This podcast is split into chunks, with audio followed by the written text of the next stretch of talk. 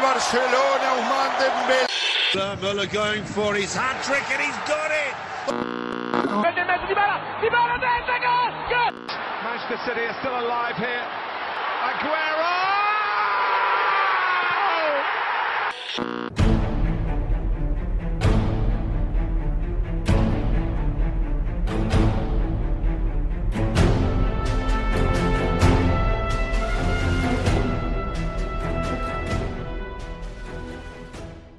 سلام به همه. به یه اپیزود ویژه دیگه از رادیو آفساید خوش اومدید. من مرتضی هستم و خوشحالم که این شانس رو به دست آوردم که با مهمون امروزمون حرف بزنم. اون مسئول بخش منچستر یونایتد خبرگزاری گله و سابقه همکاری با روزنامه Manchester Evening News رو داره. شارلوت دانکر خیلی خوشحالم با ما اینجایی و ازت تشکر می‌کنم که دعوت ما رو قبول کردی. ممنون واسه دعوتتون. دوست دارم با شرایط الان فوتبال بحثمون رو شروع کنیم. بازیکنهای منچستر یونایتد با شرایط چجوری دارن کنار میان؟ شرایط پیش اومد که قبلا هیچ وقت سابقه برخورد باهاشون رو نداشتیم. می‌خواستم بدونم باشگاه منچستر چه برنامه ای داره. و آیا می‌تونیم به زودی ببینیم که به ترمینات برمیگردن؟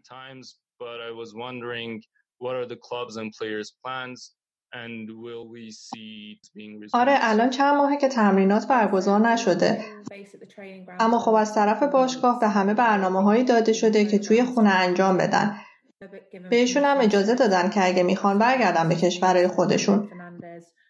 واسه همین برونو فرناندز، سرجیو رومرو، ویکتور لیندلوف و یه چند تایی تصمیم گرفتن که برگردن به کشورهای خودشون و اونجا قرنطینه بشن. به همشون برنامه تمرینی داخل خونه داده شده. و به طور مرتب با بدنسازا همینطور روانشناسای باشگاه حرف می‌زنن. تا مطمئن بشن که بازیکنها سالمن و مشکلی ندارن. ولی خب خیلی سخته چون که معلوم نیست کی قراره برگردن. آیا اصلا برمیگردن؟ و خب هنوز باشگاه ها می‌خوان که لیگ رو ادامه بدن. همین امروز یه جلسه بوده و توش همه باشگاه ها رأی دادن که وقتش تمرینات توی گروه های کوچیک این هفته شروع بشه.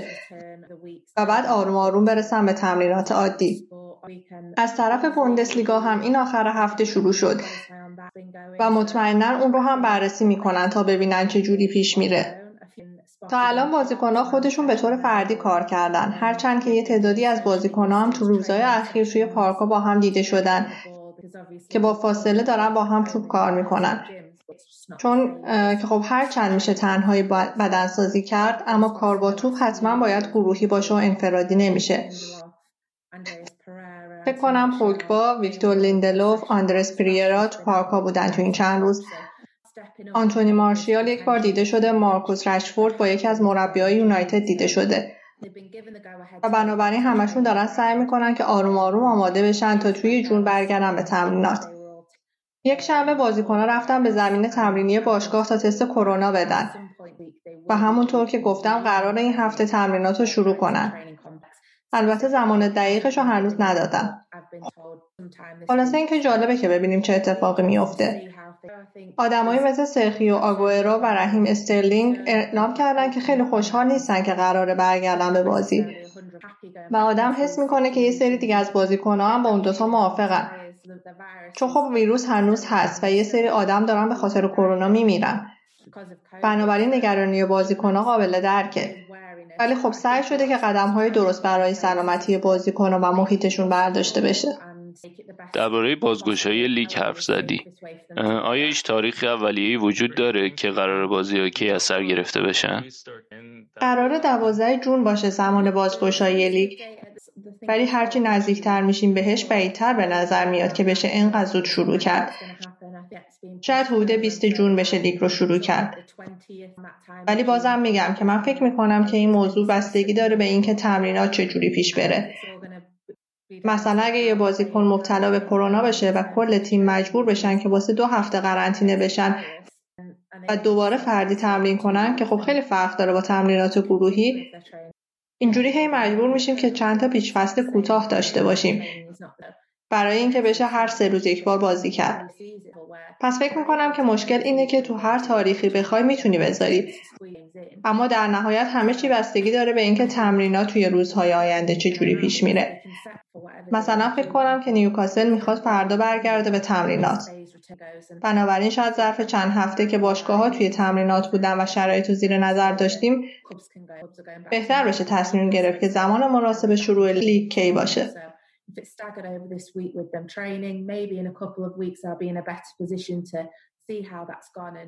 خب می‌خوام یکم بحث رو عوض کنم و درباره منچستر یونایتد بعد از فرگوسن حرف بزنیم. از بعد از فرگوسن ما چهار تا مربی خیلی متفاوت توی یونایتد داشتیم. چهار تا مربی که از نظر فلسفه و بازیکنهایی که به دنبالش بودن خیلی متفاوت بودن. و همین دقیقا باعث شد که دوران گذار بعد فرگوسن خیلی سخت باشه. می‌خواستم ازت بپرسم که به نظر تو چی باعث شد که اینقدر شرایط سخت بشه؟ آیا مربیها به اندازه کافی حمایت نشدن یا برنامه‌ای لازم برای این دوران گذار به خوبی طراحی نشده بودن؟ می‌دونم که فقط یه عامل نیست اما می‌خوام بدونم نظر تو چیه؟ همون جور که گفتی عاملای مختلفی داشت. اگه به آخرین تیمی که فرگوسن باهاش قهرمان شد نگاه کنی می‌بینی که فرگوسن خیلی خوب کار کرد که تونست باهاشون قهرمان بشه. خیلی از اون بازیکنها آخرای دوران بازیشون بود و باید براشون جانشین پیدا می‌کردن. همونجور که می‌دونی دیوید مویس اومد بعدش فنخال بعدش مورینیو و خب حقیقت اینه که اونا هیچ کدوم گزینه مناسب نبودن و برای همین برای استخدام بازیکن به مشکل برخوردن. اگه به بازیکنایی که یونایتد از زمان جدا شدن فرگوسن سعی کرده بخره نگاه کنی می‌بینی که اسمای بزرگی بودن. مثل آنخل دیماریا که اصلا به درد نمی‌خورد. شاید اشتباه ترین خریدی که منچستر توی تاریخش کرده. و خب یه ترکیبی بود از مدیریت بعد و بازیکنهای نامناسب و هوادارایی که از مربی حمایت نمی‌کردن. چون که سبک بازی تیم رو دوست نداشتن. مثلا زمان فنخال بعضی بازی ها واقعا خسته کننده و بد بودن. اگه با بازی الان تیم مقایسه کنی تفاوت رو می‌تونی ببینی. تیم مورینیو هم همینطور بود. اما خب تفاوتش این بود که دوم شد با تیم. و بعدش گفت که این بزرگترین موفقیتش بوده که تونسته با این تیم دوم بشه. و خب وقتی نگاه می‌کنی به تیم با خودت میگی که آره شاید واقعا موفقیت بزرگی بود با اون تیم دوم شدن. اما مشکل با مورینیو این بود که از فلسفه یونایتد فاصله داشت. مربی خیلی دفاعی بود و الان می‌بینیم که مربی هایی مثل کلوپ و گواردیولا بازی های خیلی تهاجمی زیبا و با مالکیت بالا می‌کنن. و یونایتد اصلا توی اون مسیر نبود. آره شاید بعضی وقتا برده یک صفر رو به زور می گرفتن اما هوادارا خوشحال نبودن چون به سبک سنتی یونایتد وفادار نبود تیم. وقتی هم که سولشر اومد دیدیم که چه سریع همه چیز بهتر شد. چون سولشر درک می‌کنه که یونایتد باید چجوری بازی کنه. سبک بازی رو عوض کرد بازی تهاجمی پر از ضد حمله. و آره نتیجه های بدی هم تیم زیر نظر سولشر گرفته. اما خب می‌تونیم درباره نقش سولشر بعدا حرف بزنیم. ولی اگه به چهار تا مربی دائمی که بعد از بعد فرگوسن اومدن فکر کنیم می‌بینیم که سولشر بیشتر از همه با ایده و فلسفه باشگاه هماهنگه. و اگه به های پایه و مربیاشون نگاه کنی اونا همشون می‌خوان یه بازی تهاجمی و زیبا با خط دفاع محکم داشته باشن. ولی توی دوران مویس، فنخال و مورینیو تیم اینجوری بازی نمی‌کرد و برای همین هوادارا ازشون حمایت نمی‌کردن و نتایجم خوب نبود اصلا. بعد اگه به سطح بازیکنایی هم که اومده بودن نگاه کنی کامل میفهمیدی که هیچ چیز جفت و جور نبود. بعد توی پشت صحنه هم مالکای باشگاه داشتیم که هوادارا اصلا باشون حال نمی‌کردن. بعد سوال بود که آیا دارن پول کافی سرمایه گذاری می‌کنن که باشگاه بتونه با سیتی و لیورپول رقابت کنه؟ و اصلا آیا پول درست داره خرج میشه؟ ادوود خیلی تحت فشار بود که دنبال بازیکنهای مناسب نمیره. و خب من فکر می‌کنم که سیاست های نقل و انتقالاتی نامناسب باشگاه خیلی مشکل ایجاد کرد. و الان کم کم میشه دید که باشگاه توی مسیر درسته. That's why where they find themselves in now and you can slowly see the rebuild now where they're at and they're starting to get خب این جوابت خیلی سوال تو ذهن من ایجاد می‌کنه. به تنش بین هوادارا و مدیریت و به خصوص ادوودوارد اشاره کردی. ولی خب قضیه اینه که همین مدیریت با فرگوسن هم کار کرده و توی آخرهای دوران فرگوسن نتایج خوبی هم گرفتن. پس چی شد که بعد از فرگوسن سیاست های نقل و انتقالاتشون به مشکل خورد؟ من فکر می کنم که تفاوت اینه که دیوید گیل هم همزمان با سر الکس فرگوسن باشگاه رو ترک کرد و فکر نمی کنم که بشه از اهمیتش شش پوشی کرد. وقتی که الکس فرگوسن رفت همه چی تغییر کرد و فقط یه آدم عادی نبود که بازنشسته شده بود. دیوید گیل هم که خیلی تاثیر داشت توی تیم همزمان با فرگوسن باشگاه رو ترک کرد. و بنابراین درست هرچند که گلیزرها توی اواخر دوره فرگوسن مالکای یونایتد بودن اما فرگوسن هم اونجا بود و قدرت زیادی هم داشت. می‌دونست که دقیقا چی می‌خواد و با دیوید گیل هم ارتباط کاری خیلی خوبی داشت. و خب وقتی فرگوسن رفت همه اینا از بین رفت. آره درسته. الان دو سالیه که درباره پست مدیریت ورزشی توی یونایتد بحث میشه و خیلی معتقدن که اگه این پست توی سلسله مراتب سازمانی تعریف بشه می‌تونه خیلی کمک کنه به یونایتد. سوال من اینه که تو چی فکر می‌کنی؟ فکر می‌کنی که خوب می‌شد اگه یه نفر بین مربی و وودوارد بود که می‌تونست خواستهاشون رو به هم نزدیک کنه؟ و اینکه آیا الان در حال حاضر دنبال کسی میگردن برای این پست یا نه؟ فکر کنم اولین باری که درباره مدیر ورزشی صحبت شد موقعی بود که مورینیو اخراج شد. بنابراین نزدیک دو ساله که این بحثا هست. ولی الان در حال حاضر فکر نکنم این چیزی باشه که دنبالش باشن. بازیکنایی که سولشرین تابستون نوبود رو اگه نگاه کنی مگوایر، آرون بن بیساکا و دنیل جیمز بودن. که هر ستاشون خریدای خوبی بودن که ترکیب رو تو جاهایی که لازم بوده بهتر کردن. برونو فرناندز هم که ژانویه اومده نشون داده که خرید ای بوده. بنابراین تو این لحظه به نظر میاد که تصمیمات سولشر توی نقل و انتقالات اونم بدون مدیر ورزشی تصمیمات خوبی بودن.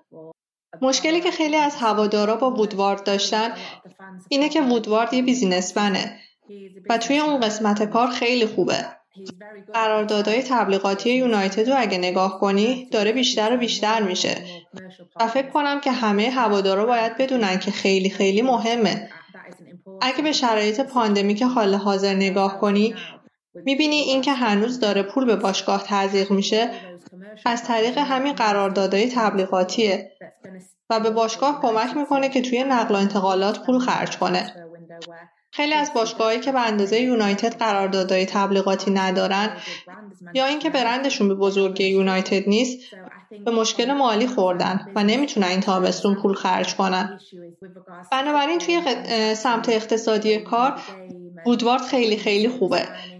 اما مشکل اینه که وقتی به فوتبال و قراردادها و خود بازی می‌رسیم وودوارد و مورینیو با هم موافق نبودن. حقوق بازیکنها و ارزششون و اینکه یه بازیکن چقدر می‌تونه به تیم کمک کنه تا به چمپیونز لیگ برسه و یا جام ببره مشکلاتی بودن که وودوارد توی سالهای گذشته داشته. بنابراین من فکر می‌کنم که وودوارد توی کار اقتصادی که قراره بکنه خیلی عالیه. اما شاید اگه یه مشاور فوتبالی داشت یه کسی مثل ادوین فندرسار که توی آیاکس داره همین کارو می‌کنه می‌تونست خوب باشه. به نظر میاد که الان مجاج داره به جای وودوارد مذاکرات نقل و انتقالات رو انجام میده. البته وودوارد هم هنوز نقش داره. اما یه ساختاری به نظر میاد به وجود آوردن که نقش هر کس مشخصه.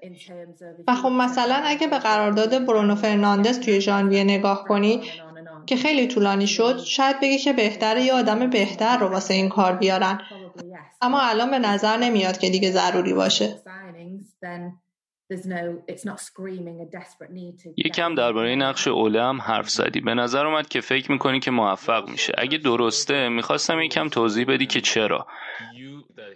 چون که خیلی تیمش بالا و پایین داشته اما همیشه بهش امیدواری بوده که موفق میشه. هرچند شاید الان کمتر شده باشه اون امیدواری که اوله بتونه باشگاه رو به روزهای پر افتخارش برگردونه. چی توش می‌بینی که فکر می‌کنی موفق میشه؟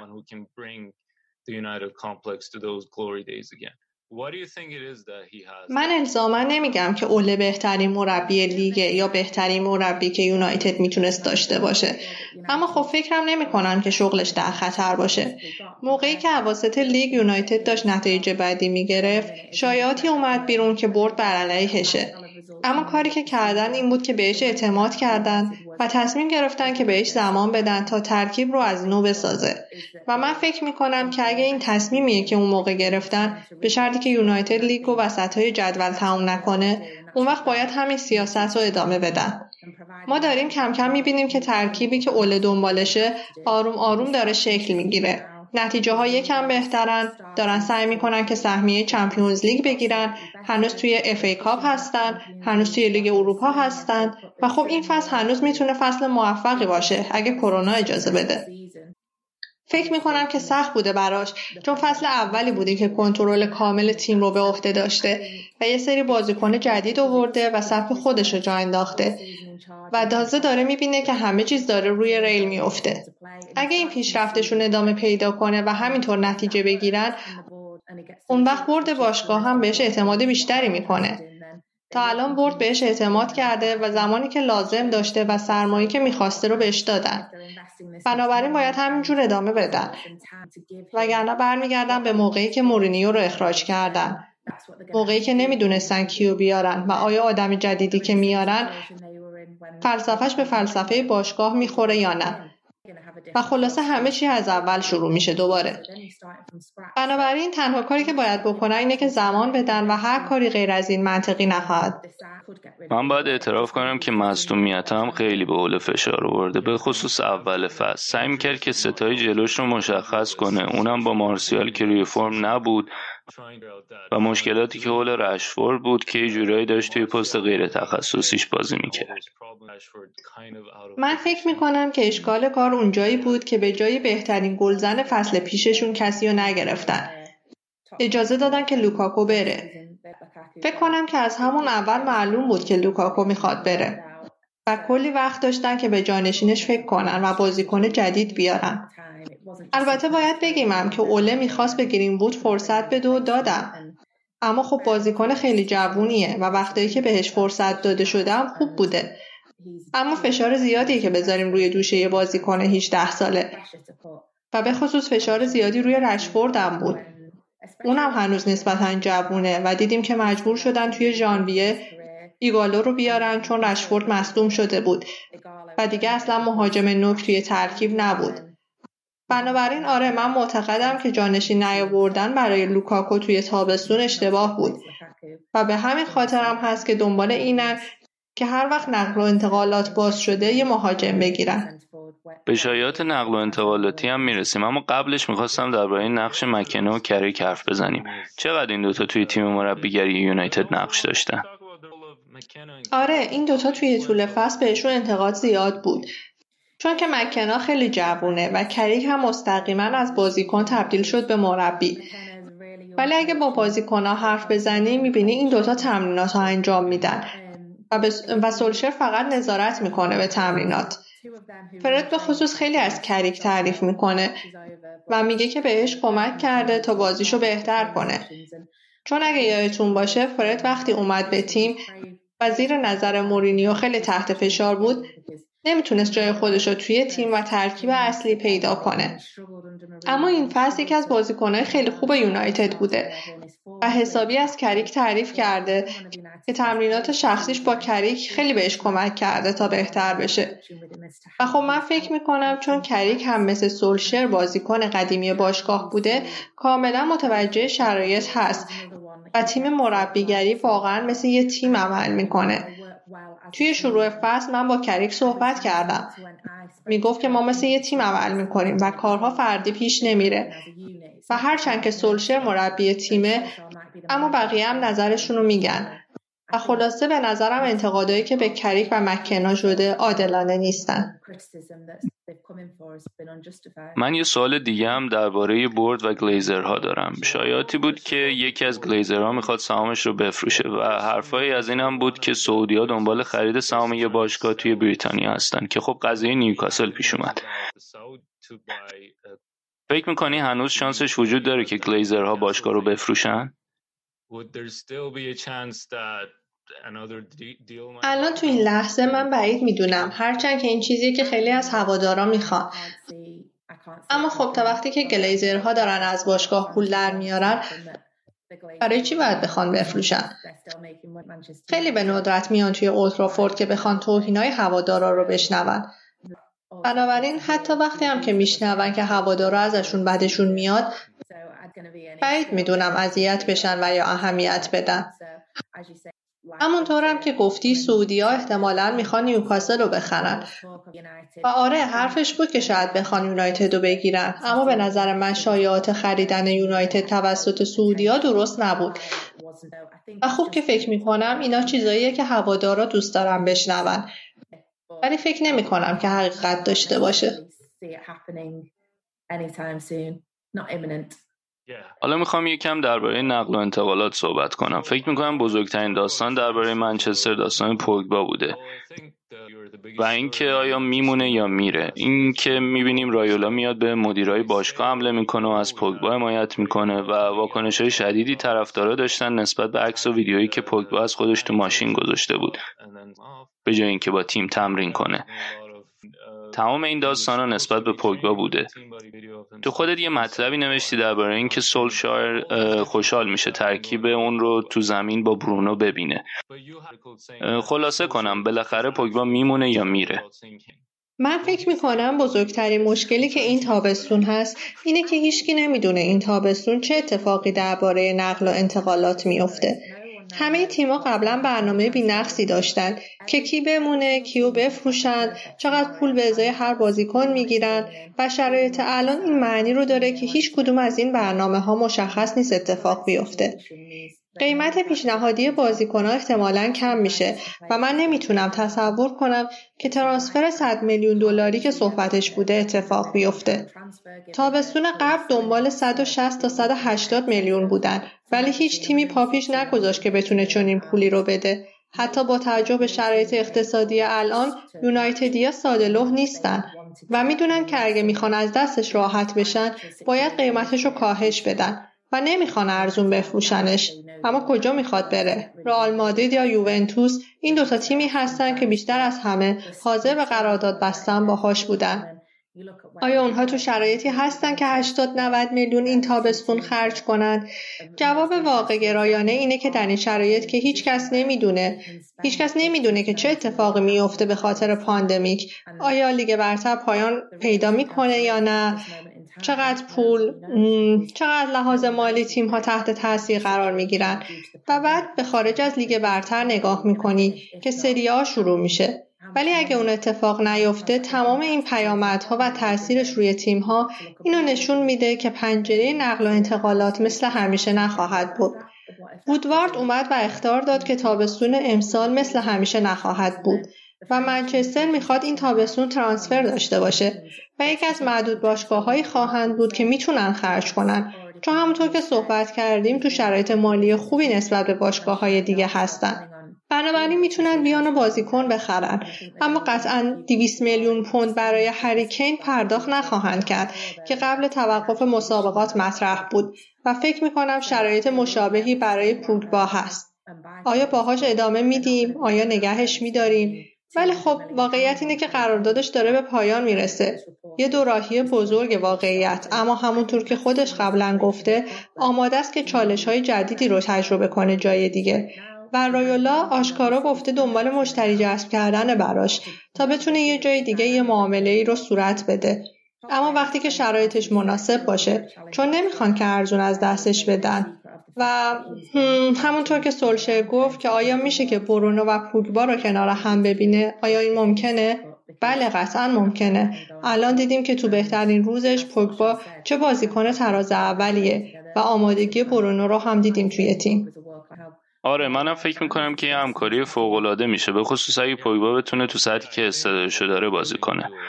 خب به نظر میاد که هنوز ترنسفرها اطلاعات دقیقی دربارهشون نیست اما یونایتد هدف نقل و انتقالاتی خاصی داره یا پست خاصی هست که پوششش براشون اولویت باشه؟ جیدن سانچو هدف اصلی نقل و انتقالات بوده. مدتی اونا که باید سمت راستشون رو پوشش بدن. و نیازش مدتی بوده که وینگر راست رو کاور کنن. و البته سنتر فوروارد که نیاز دارن. مثلا اگه برای رشفورد اتفاقی بیفته. البته جالبه که اونا ایگالو رو دارن ولی قرارداد قرضیش آخر می به پایان می‌رسه. بر اساس قوانین نقل و انتقالات لیگ برتر می‌تونستن قراردادش رو تمدید کنن تا تابستون. ولی شانگهای شنهوا اونو برای شروع سوپرلیگ چین که شروع میشه می‌خوان. این شرایط رو سخت می‌کنه. برای اینکه اون داره رویاش رو زندگی می‌کنه. برای باشگاه دوست داشتنی بچگیاش بازی می‌کنه و دوست داره بمونه. ولی قرارداد قرضیش به پایان می‌رسه و باشگاه اصلی اون رو می‌خواد. آیا یونایتد یه قرارداد دائمی بهش پیشنهاد می‌کنه؟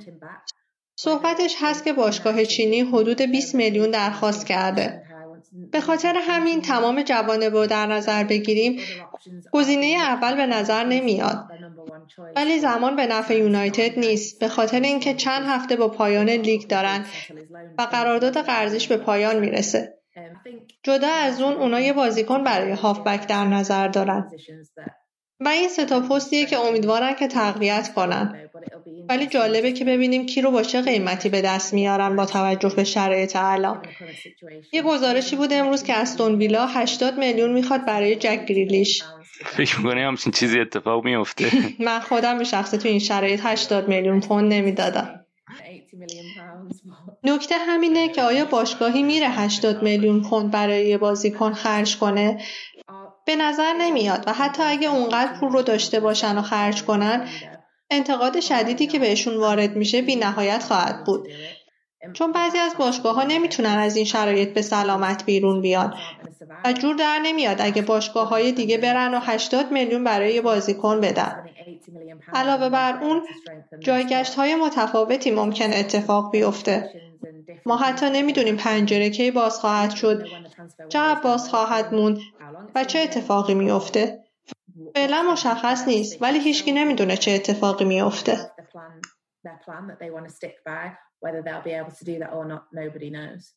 به نظر میاد که پشیمون میشن که نتونستن با حالا قرارداد ببندن. آره خب من داشتم این مقالت رو میخوندم درباره ادعای باشگاه سمتوریا میشه یکم توضیح بدی برای شنونده و بیننده هامون؟ آره. این خیلی ربطی به باشگاه منچستر نداره. این مربوط میشه به وقتی باشگاه سمپدوریا یه بندی توی قرارداد گذاشته بودن که وقتی از اسپورتینگ فروخته شد به باشگاهی دیگه اونا بتونن مبلغی از قرارداد فکر کنم حدود 5 درصد رو بگیرن. حالا اونا ادعا دارن که باید اون مبلغ رو بگیرن. از مقداری که اسپورتینگ از یونایتد تو ژانویه گرفت. و فیفا تاکید کرده که باید این مبلغ رو بگیرن. از به یونایتد مربوط نمیشه که اونا رو تحت تاثیر قرار بده یا اونا دخیل باشن. به طور کلی مربوط به قرارداد میشه که ببینن سمپدوریا چند میلیون پوند می‌گیره. خب می‌خواستم درباره پست دفاع وسط هم صحبت کنیم. سر و صدای زیادی بود وقتی مگوایر اومد. و خب اون بازیکن خوبی و یه نقش کلیدی تو ترکیب داشته و تحت تاثیر قرار داده بازی یونایتد. اما پول زیادی بابتش پرداخته شد. آیا راه دیگه ای بود که بشه قرارداد معقول تری باش ببندن؟ فکر نمی کنم و شما یه پول بیشتری برای بازیکنهای انگلیسی می‌پردازید. همه می‌دونستن که یونایتد یه مدافع می‌خواد و سولشر دنبال بازیکنهای جوان انگلیسیه. و مکوایر بهتر انتخاب می بود سیتی هم دنبالش بود. پس فکر نمی کنم می‌شد ارزون تر بخرنش و همونطور که گفتی تو ترکیب دفاع جالبه که ببینیم که کی زوج دفاعی ثابتش میشه. لیندلوف که یه مقدار متزلزل بوده. اریک بایی هم که برای مدت طولانی مصدومیت داشته. ولی از مصدومیت میاد. اونا اکسل توانزبه رو هم دارن که تلاش می‌کنه به ترکیب یازده تایی برسه و رقابت زیادی بوده سر این position. ولی لیندلوف به اندازه کافی نتونسته خودش رو ثابت کنه که توی همه بازی ها انتخاب بشه.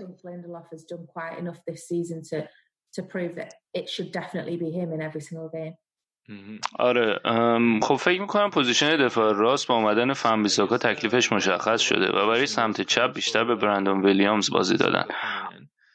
آیا فکر می‌کنی اون بیشتر چطوری بگم؟ یه نقش دائمی برای دفاع چپ به دست می‌تونه بیاره؟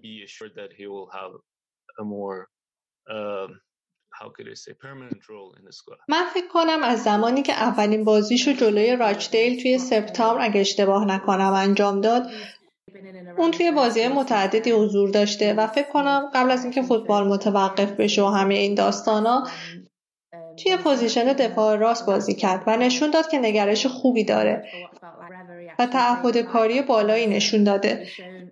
ولی فکر می‌کنم لوک شا هم قابل قبول بوده و رقابت سالمی توی دفاع چپ شکل گرفته. من نمی‌خوام بگم که دوباره برمیگرده تیم زیر 23 سال.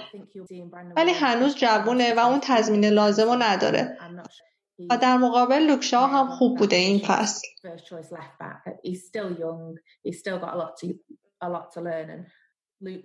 خب تو اشاره کردی به پست شماره 9 آیا اسم خاصی هست که یونایتد دنبالش باشه؟ برای مهاجم؟ آره مهاجم نوک. دمبله اسمش اومده ولی من فکر می‌کنم دارن بازیکنهای زیادی رو نگاه می‌کنن. ولی مهمترین چیز پولیه که بابتش باید پرداخت بشه. چون شما می‌تونید بهترین بازیکن مثلا وینگر راست رو در نظر داشته باشید مثل سانچو که تارگت تاپی هست. اما اگه قابل دسترس نباشه چون دورتموند خیلی پول می‌خواد بابتش در شرایط الان. اون موقع است که شرایط دوباره باید در نظر گرفته بشه. بازیکنهای مختلف های مختلف اون موقع جالبه که ببینیم ترانسفر چطوری پیش میره خب قطعا فقط موضوع یونایتد نیست و این مربوط به کل فوتبال میشه خب می‌خوام درباره بازیکنهای آکادمی صحبت کنیم. آنخل گومز قراردادش به زودی تموم میشه و خب اون برنده جایزه مرفی شده که قبلا بازیکنهای بزرگی مثل گیگز و سکولز و جدیدن رشفورد بردن. که خب حالا به نظر میاد بازیکنهای جدیدی که بردن خیلی موفق نبودن به اندازه قبلی ها. ولی به هر حال صحبت ها با اون چطوری پیش میره آیا امکان داره بمونه و تو ترکیب باشه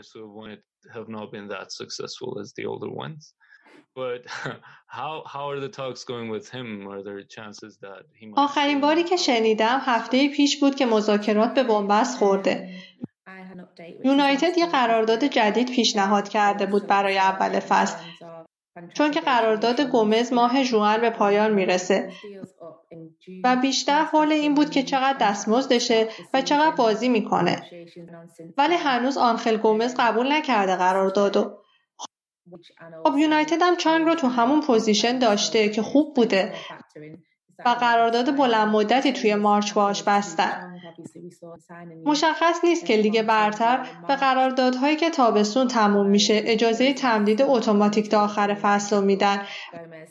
ولی مشخصا به گومز هم اعمال میشه. گومز خیلی بازی های زیادی بهش نرسیده از اول فصل. و سولشر گفته که ترکیب خیلی آماده است. و مشخص نیست تو بازی های آینده که یونایتد باید در حال حاضر بازی کنه بهش بازی برسه.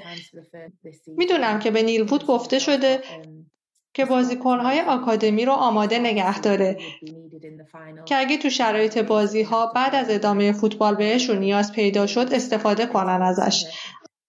اما فکر کنم شانس اینکه بهش بازی برسه حتی تو شرایط بازی های توی زمان کرونا خیلی کم باشه. با تجربه قدرت تیم اصلی یونایتد و آمادگیشون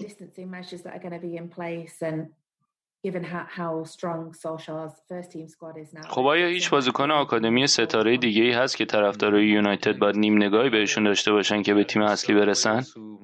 من یه مطلبی داشتم درباره هانیبال مجبری که مطمئن نیستم که تو تیم اول قبل از پایان فصل ببینمش. چون که یونایتد خیلی به تازگی از موناکو باهاش قرار داد امضا کرد تابستون قبل که آینده روشنی داره و برای زیر 18 و 23 سال چندین بازی کرده و چندین بازیکن خوب زیر 23 سال هست. من امروز یه صحبتی با نیل بود داشتم با مربی زیر 23 سال یونایتد و چند تا اسمی که اون اشاره کرد. اتان گلبریت دیلان لویت تدن منگی دیشون برنارد و جیمز گارنر. و فکر کنم اونا بازیکنایی هستن که وقتی یونایتد شروع به بازی کنه بهشون فرصت داده میشه و منتظرن که به تیم اصلی بیان و سولشر نشون داده که دوست داره بهشون شانس بده وقتی بتونه. بنابراین صحبت از فصل آینده خواهد بود که خب به بعضیاشون شانس انتقال قرضی داده خواهد شد که براشون مسیر بهتری خواهد بود که شانس بیشتری برای بازی داشته باشن یا ممکنه با تیم بمونن چون سولشر فکر کنه که می‌تونه برای تیم اصلی اونا رو استفاده کنه.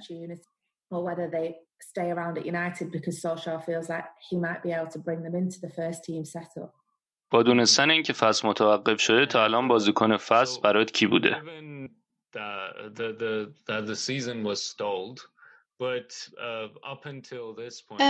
این سوال سختیه. فکر کنم مارکوس رشفورد قبل اینکه مصدوم بشه یکی از بهترین فصلاشو تا الان داشت. با دونستن اینکه باشگاه لوکاکو رو فروخته و حالا بیشترین فشار روی اون هستش که بتونه موفق باشه. من فکر می‌کنم یه سری از آدما میگن برونو فرناندز باید برنده بشه. به خاطر تاثیر مثبتی که روی تیم داشته توی مدت خیلی خیلی کوتاهی که توی تیم بوده. من می‌تونم ببینم چرا همچین اعتقادی دارن. اون قطعا تیم رو دوباره به زندگی برگردونده و تاثیرش خیلی مثبت بوده. اما تو طول کل فصل احتمالا رشورد فکر کنم یه سری هم باشن که بگن فرد اگه نگاه کنیم که از کجا به کجا اومده و پیشرفتش رو ببینیم و اینکه چقدر مهمه این فصل برای یونایتد. داستان یه بازیکن خیلی فوقالعاده نیست. چندین بازیکن بودن که خیلی خوب کار کردن و اگه بخوان بهترین بازیکن رو انتخاب کنن می‌تونیم چند تا برنده داشته باشیم.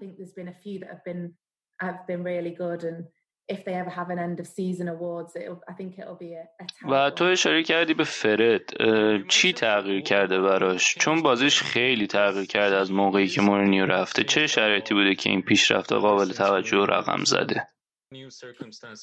من فکر نمی کنم که مورینیو مشکل اصلی فرد بوده باشه. من فکر می کنم اگه نگاه کنی بازیکنهایی که از خارج میان به لیگ برتر طول می‌کشه که عادت کنم به شرایط. و اون این زمان رو نداشت اولش و نمی‌تونستن باهاش کاری کنن که به این فرم الان برسه. بازی کرد و مشکلی که باهاش بود این بود که اولش بازی کرد و خوب نبود و تحت فشار بود و برای مدت زیادی شانس بازی پیدا نکرد. و اینجوری نمی‌تونی اون مومنتوم رو داشته باشی. خب می‌دونی به یک کشور جدید میای و اون تسلسل رو نخواهی داشت. هر بار که بازی می‌کنی خیلی خوب نیستی و خب مشخصا فرصت بهت داده نمیشه. موقعی که بهش فرصت داده شد شروع کرد فرمش رو بهتر کنه. و باهاش مصاحبه هایی بود که توضیح می‌داد توی این شرایط قرنطینه چطور مایکل کریک بهش کمک می‌کرده. و خب الان مدت خوبی توی دیگه برتر بوده که ببینه و یاد بگیره و ببینه چطوری متفاوت هستش نسبت به شاخدار که بازی می‌کرده. قطعا یه روند یادگیری رو طی کرده و الان می‌تونی ببینی که زمان گرفته که پیدا کنه خودشو و می‌فهمی اولش چرا خوب نبود. چون خیلی ها اون رو تو دسته بازنده ها قرار می‌دادن و الان خودش پیدا کرده و فصل خوبی داشته.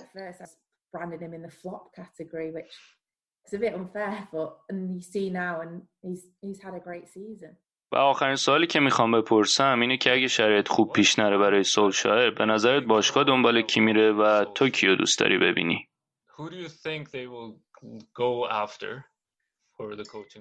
من همین صحبت رو با یکی دیروز داشتم. و ازم میپرسیدن کیو دوست داری ببینی. خب حرفش بود که باشگاه به پوچتینو علاقه منده و پوچتینو جدیدن به نیوکاسل هم لینک شده بود. ولی خب جواب این سال به زمان هم مربوط میشه. اگه قرار بود سولشر آخر فصل بره و هنوز پوچتینو بدون تیم بود احتمال زیادی داشت که انتخاب بشه. اما اگه قرار بود چند فصل دیگه باشه فرق می‌کرد. خلاصه اینکه عوامل مختلفی هستش ولی کلا جالب هست که چه اتفاقی برای پوچتینو میافته. مربی خوبی بوده. هنوز هم جوون هستش و خیلی جا برای پیشرفت داره. موضوع خیلی جالبی میشه که کجا مربی میشه نهایتا. اما با شرایط الان اصلا فکر نمی کنم سولشر جایی بره. گیکس چطور؟ اون گزینه مناسبی است دوباره برش گردونم. خیلی ممنون که به برنامه ما اومدی امروز. امیدوارم دوباره ببینیم تو برنامه. من خیلی لذت بردم از صحبت باد و امیدوارم که برای تو هم همینطور بوده باشه. نه اصلا خیلی خوب بود. خدافز